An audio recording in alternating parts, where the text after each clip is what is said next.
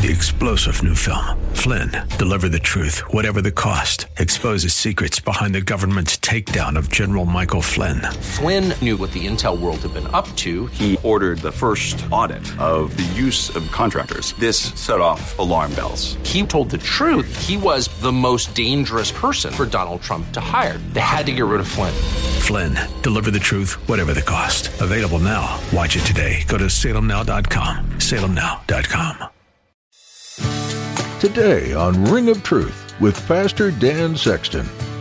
You know, Psalm 119, 105 says, The word is a lamp unto my feet and a light unto my path. And when we don't know what to do, that's when we search the scriptures and God will show us the path we should take in His Word. In His Word.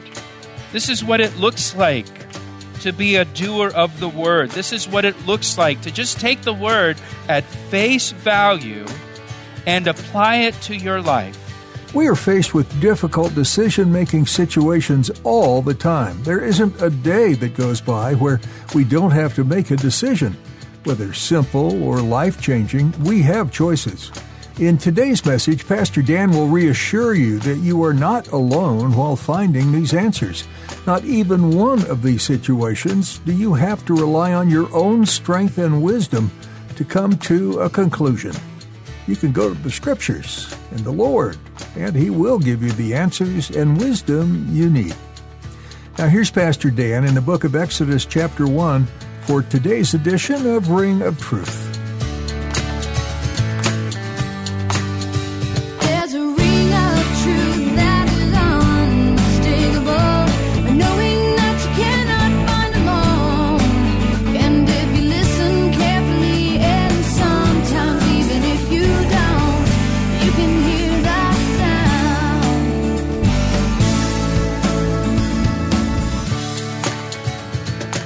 Fear of God gave the Hebrew midwives the courage to disobey human authority and this immoral decree. And by the way, this is why totalitarian governments want their people to be atheists and want the society to be secular, and why totalitarian governments fight against a belief in God and try to remove it from society because God is a higher authority and is a threat to their authority. They want the society to be atheistic because they don't want the people to believe there is a higher authority than the government.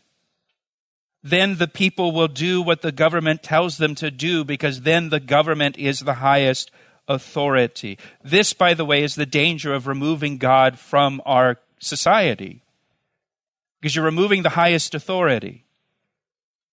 And then the government becomes the highest authority in society. And the fear of God gives us courage to stand up for what is right, the courage to stand against evil, to stand against wrong. Proverbs 8 says, Those who fear the Lord hate evil. The fear of God causes a person to hate evil when they see it. And, and this, these women refuse to obey this evil decree, and they're saving babies' lives. They're saving babies' lives. They saved the male children alive. Look at verse 18. So the king of Egypt called the midwives back and said to them, Why have you done this thing? And saved the male children alive. And the midwives said to Pharaoh, Because the Hebrew women are not like the Egyptian women, for they are lively and give birth before the midwives come to them. Now, are the midwives lying here? Or are they telling the truth about the Hebrew women? I, I don't know. There's a lot of people that read that and get all in knots. Oh, they're lying. They're lying to an evil leader who's trying to kill babies. Did the midwives, so that they could uh, say that they obeyed this decree? Did the midwives intentionally take a really, really, really long time to get to the Hebrew women who were in labor? So the baby would be born before they arrived? Hey, by the time we got there, it took us a couple days to get there, but by the time we got there, I don't know. But these midwives demonstrated tremendous courage to stand before the Pharaoh and disobey his command. Would to God that we would have that kind of courage. Now, look what it says in verse 20. Therefore, God dealt well with the midwives. You can stop right there. How often, uh, if we're faced with, you know, obeying God rather than man, how often do we immediately go to, well, if I disobey, I might get in trouble. Or if I disobey, I might lose my job. Or if I disobey, I might get canceled. Well, how about if you if you disobey, it might go well with you. The worst doesn't always happen. Sometimes sometimes the best happens because we disobey an evil command or take a stand for God. Therefore, God dealt well with the midwives. And look what it says.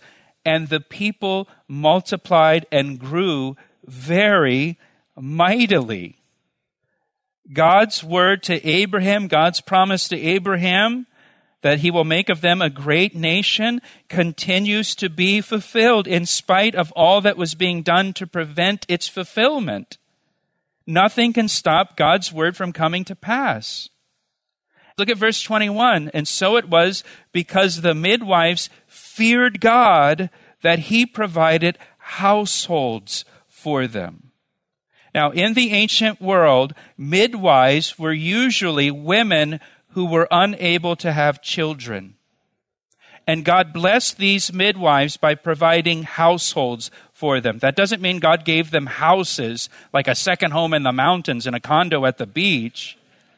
It means God blessed them with children of their own because of their obedience and the refusal to obey this evil command.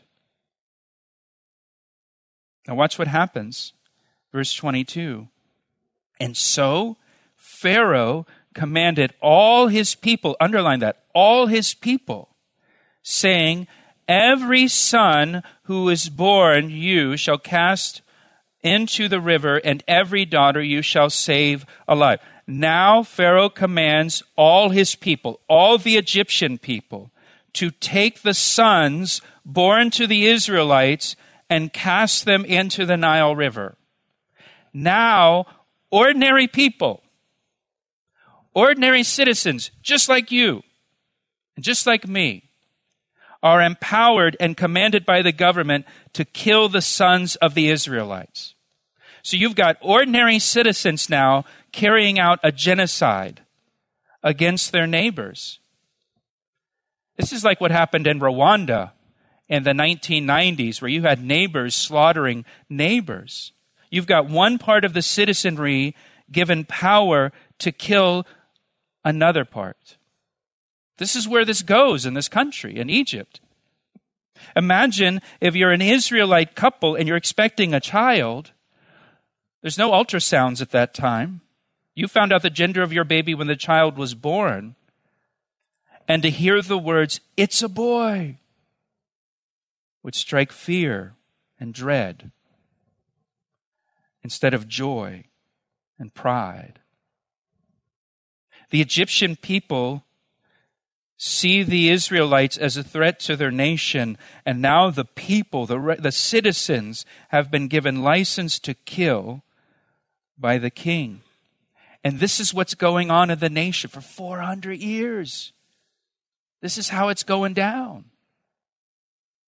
Now look at chapter 2, verse 1. We're not going to go through all of chapter 2, but look at chapter 2, verse 1. In the midst of this, a man of the house of Levi went and took as wife a daughter of Levi. And so the woman conceived and bore a son. And when she saw that he was a beautiful child, she hid him three months. And now we have the birth of Moses here. We learn in chapter 6 his parents are named Amram and Jochebed. And please note for me, especially you young single people, please note that even though it was an absolutely horrible time, this couple still got married and they still had children. And sometimes you hear people say today, especially young people, that this world is so messed up.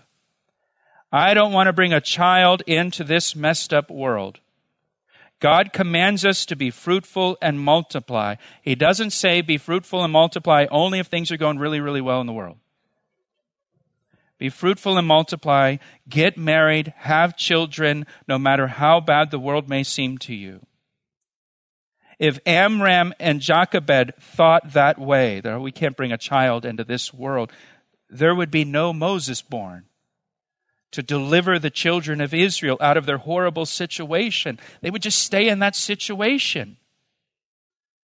And you don't know, young people, you don't know. You could give birth to someone that God will use mightily in his generation. You may also give birth to the Antichrist, but we'll hope for the best, right? but somebody's got to give birth to the Antichrist.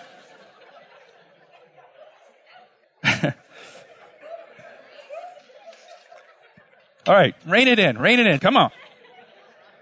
So it says she saw that the child was beautiful, and she hides him. She hides him for three months. Because your Egyptian neighbor could kill that baby. Your Egyptian neighbor could snatch that baby from you and cast it into the Nile. And so she hides the baby for three months. Now turn with me over to Hebrews chapter 11. Hebrews chapter 11 verse 23. Hebrews 11, of course, is the hall of faith. Hebrews 11:23 by faith by faith Moses when he was born was hidden 3 months by his parents because they saw he was a beautiful child and they were not afraid of the king's command. And that's something. They were not afraid of the king's commands. And, and Moses' parents hid him not by fear, but by faith. Trusting God. God, you have a plan. You have a way out of this terrible situation. God, I know you value my baby's life. I know you want my baby to live. So they hid the baby by faith, knowing that God's going to work this out somehow.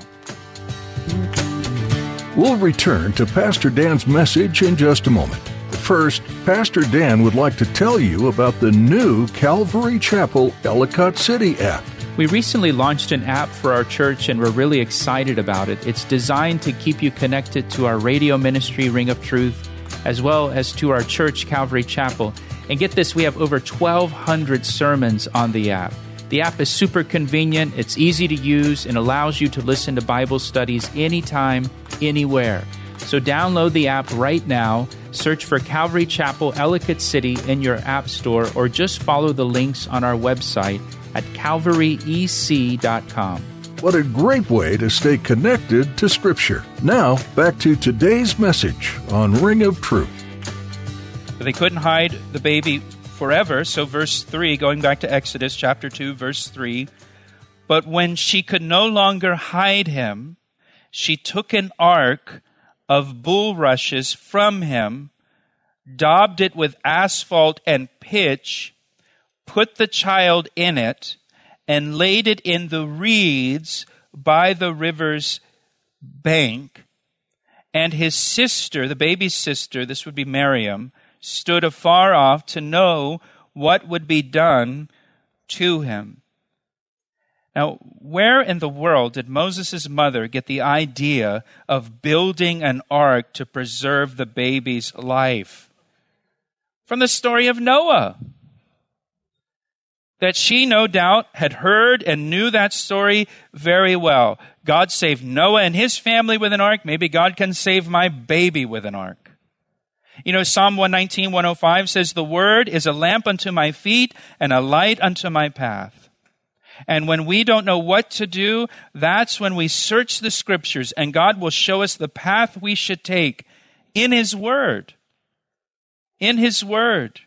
This is what it looks like to be a doer of the Word. This is what it looks like to just take the Word at face value and apply it to your life. Well, it says in the Bible that Noah built an ark and he was saved. Guess I could build an ark. This is what it looks like. This is, this is where the rubber meets the road. You know, I talk to so many people where they've, they've got like this super, just messed up way of looking at the scriptures. And they're trying to get like, what's the super deep, you know, philosophical, theological, blah, blah, blah. Just what does it say? And how can you do that? How can you live that out? And so that's what she does. She, she makes this ark. She covers it with pitch to waterproof it, just like Noah did. And she put the child in it, and she put a lid on it, we're told later. And then she laid the ark and the reeds by the river's bank. She, she didn't launch the ark out into the waters of the Nile River, but she placed it in the reeds right there by the shore so that it, it wouldn't float away. All of this is intentional. The location seems to be intentional, as we'll see in a moment. Now, let me just say though, if you're taking notes and if you're a Bible nerd, there's some words used here in verse 3 that are actually Egyptian words and not Hebrew words. They are known as loan words taken from Egyptian. The word ark is Egyptian, it's not Hebrew, as well as the word translated bulrushes and pitch and reeds. And the word for river is a transliteration of the Egyptian word for the Nile River. Even Moses' name, down in verse 10, look down at verse 10. The daughter of Pharaoh names him Moses. Moses is an Egyptian name, it's not a Hebrew name. We don't know what his Hebrew name is. Most scholars believe his Hebrew name was Jerry. Believe it or not. No? But no, Moses, listen, listen to me. Moses is an Egyptian name, and it was actually a common root uh, name for many of the pharaohs.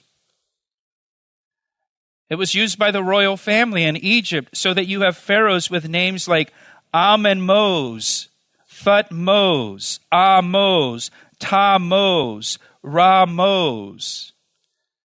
The root word, the root name is Moses.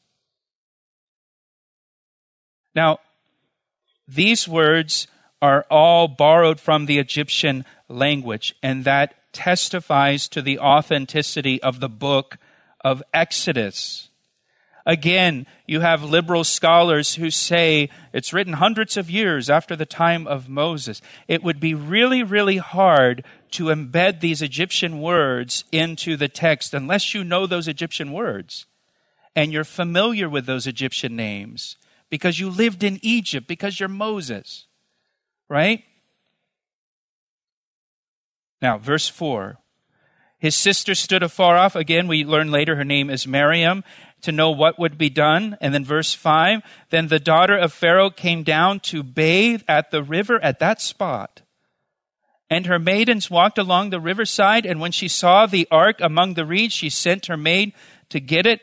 And when she opened it, she saw the child, and behold, the baby wept. The baby began to cry. So she had compassion on him and said, This is one of the Hebrews' children. So she happened to place the baby in the ark at the location on the Nile River where Pharaoh's daughter would bathe. Seems to be intentional. No doubt the Lord is leading her in this. Pharaoh's daughter finds the baby. She recognized that it was a Hebrew baby. Who else would leave their baby in a river except a Hebrew? Plus, the baby was circumcised. And Pharaoh's daughter had compassion on the baby. She wasn't evil like her father, who wanted to just destroy all the Hebrew babies. She was compassionate. Then his sister said to Pharaoh's daughter, Shall I go and call a nurse for you from the Hebrew women, that she may nurse the child for you? Notice the bravery of Miriam here. She's speaking to the daughter of the king the king who hates the Hebrews. And she doesn't even say, like, Your Majesty or anything like that. A typical kid, right? Do you want me to just go get a, a nurse from the Hebrews? And watch what happens. Verse 7. And then his sister said to Pharaoh's daughter, Shall I go and call a nurse from your from the Hebrew women that she may nurse the child for you? And Pharaoh's daughter said to her, Go. And so the maiden went and called the child's mother. Huh, isn't that cool how that works? Then Pharaoh's daughter said, said to her, Take this child away and nurse him for me, and I will give you your wages. And so the woman took the child and nursed him. Moses' parents acted in faith, and God honored their faith, and now they get to keep their baby, and they get paid by Pharaoh's daughter to care for their own child. How amazing is that? God can work any situation for good, can He? He's able to do exceedingly abundantly above all that we can ask or think. Now, in those days, a child was nursed for anywhere from three to five years. And so this child lives with his parents at his home for three to five years. And don't you know, for those years, Moses' mom taught Moses every Bible story she knew, every hymn, every worship song she could think of. She poured all that she could into that child for those years that she had him. And what a privilege it is for us as parents to pour as much Jesus and as much Bible into our children for the short time that we have them in our home. And to equip them for whatever life might throw at them with the Word of God. And so the child grew, and she brought him to Pharaoh's daughter, and he became her son. And so she called his name Moses, because I drew him out of the water. Moses became the son of Pharaoh's daughter, it says in verse 10, meaning she adopted him as her own son. Moses became part of the royal family. Uh, the historian Josephus says that there were no male heirs in Pharaoh's family, and so Moses became the next in line for the throne of Egypt. It's possible that Moses' parents continued to have a relationship with Moses even after he went to live with Pharaoh's daughter in Pharaoh's palace. Acts chapter 7, verse 22 says Moses was taught all the wisdom of the Egyptians, and he was powerful in both speech and action. Moses became part of the royal family, and he was raised and educated and lived in the palace of the Pharaoh. And without even knowing it, Pharaoh provided for and lodged the very man who accomplished the very thing Pharaoh was trying to prevent. Moses will lead the Israelites out of their slavery and out of Egypt.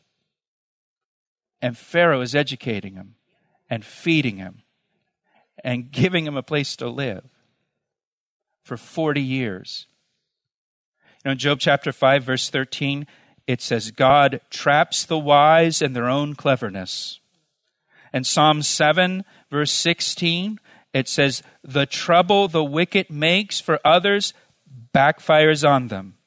The violence they plan falls on their own heads. And that's what's going to happen to Pharaoh. Lord, we thank you for your word. We thank you for this time together in your word. We thank you for this wonderful book of redemption. We thank you, Jesus, that you came to redeem us through your death and resurrection, Lord. And I pray, Lord, as we go, that we would go just thinking on your word and thinking on you and the redemption that we have in you, Lord. I pray that we would go walking in the Spirit. And we pray these things in Jesus' name. Amen. Asked me how I know, and I say it rings truer than the finest crystal. Did you know that Ring of Truth is a listener supported ministry aimed to bring you God's Word wherever you're at? Whether you're at home or on the road we're here to help you grow in your faith. You love to stay connected through social media? Find us on Facebook. Listen to us on iTunes and our podcast. There are numerous other ways to stay up to date with what's happening at Ring of Truth. All you have to do is go to calvaryec.com to get started.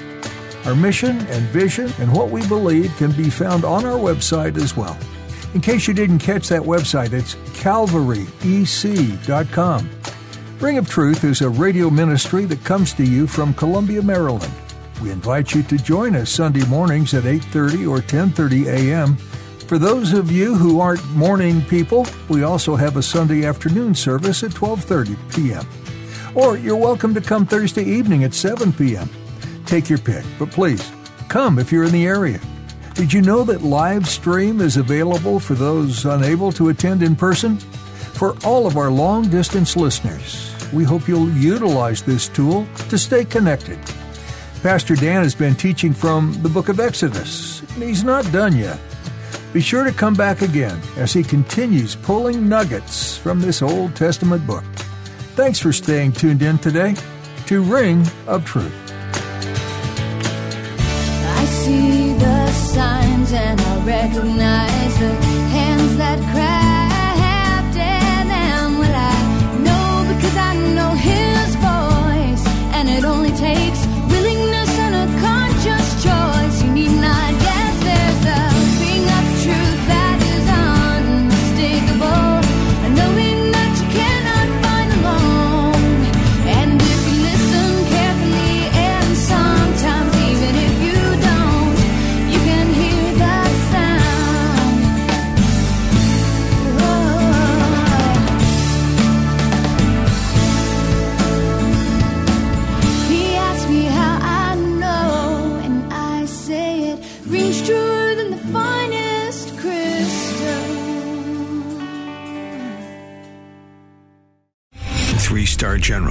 J. Flynn, head of the Pentagon Intelligence Agency, knew all the government's dirty secrets. He was one of the most respected generals in the military. Flynn knew what the intel world had been up to. He understood its funding. He ordered the first audit of the use of contractors. This set off alarm bells.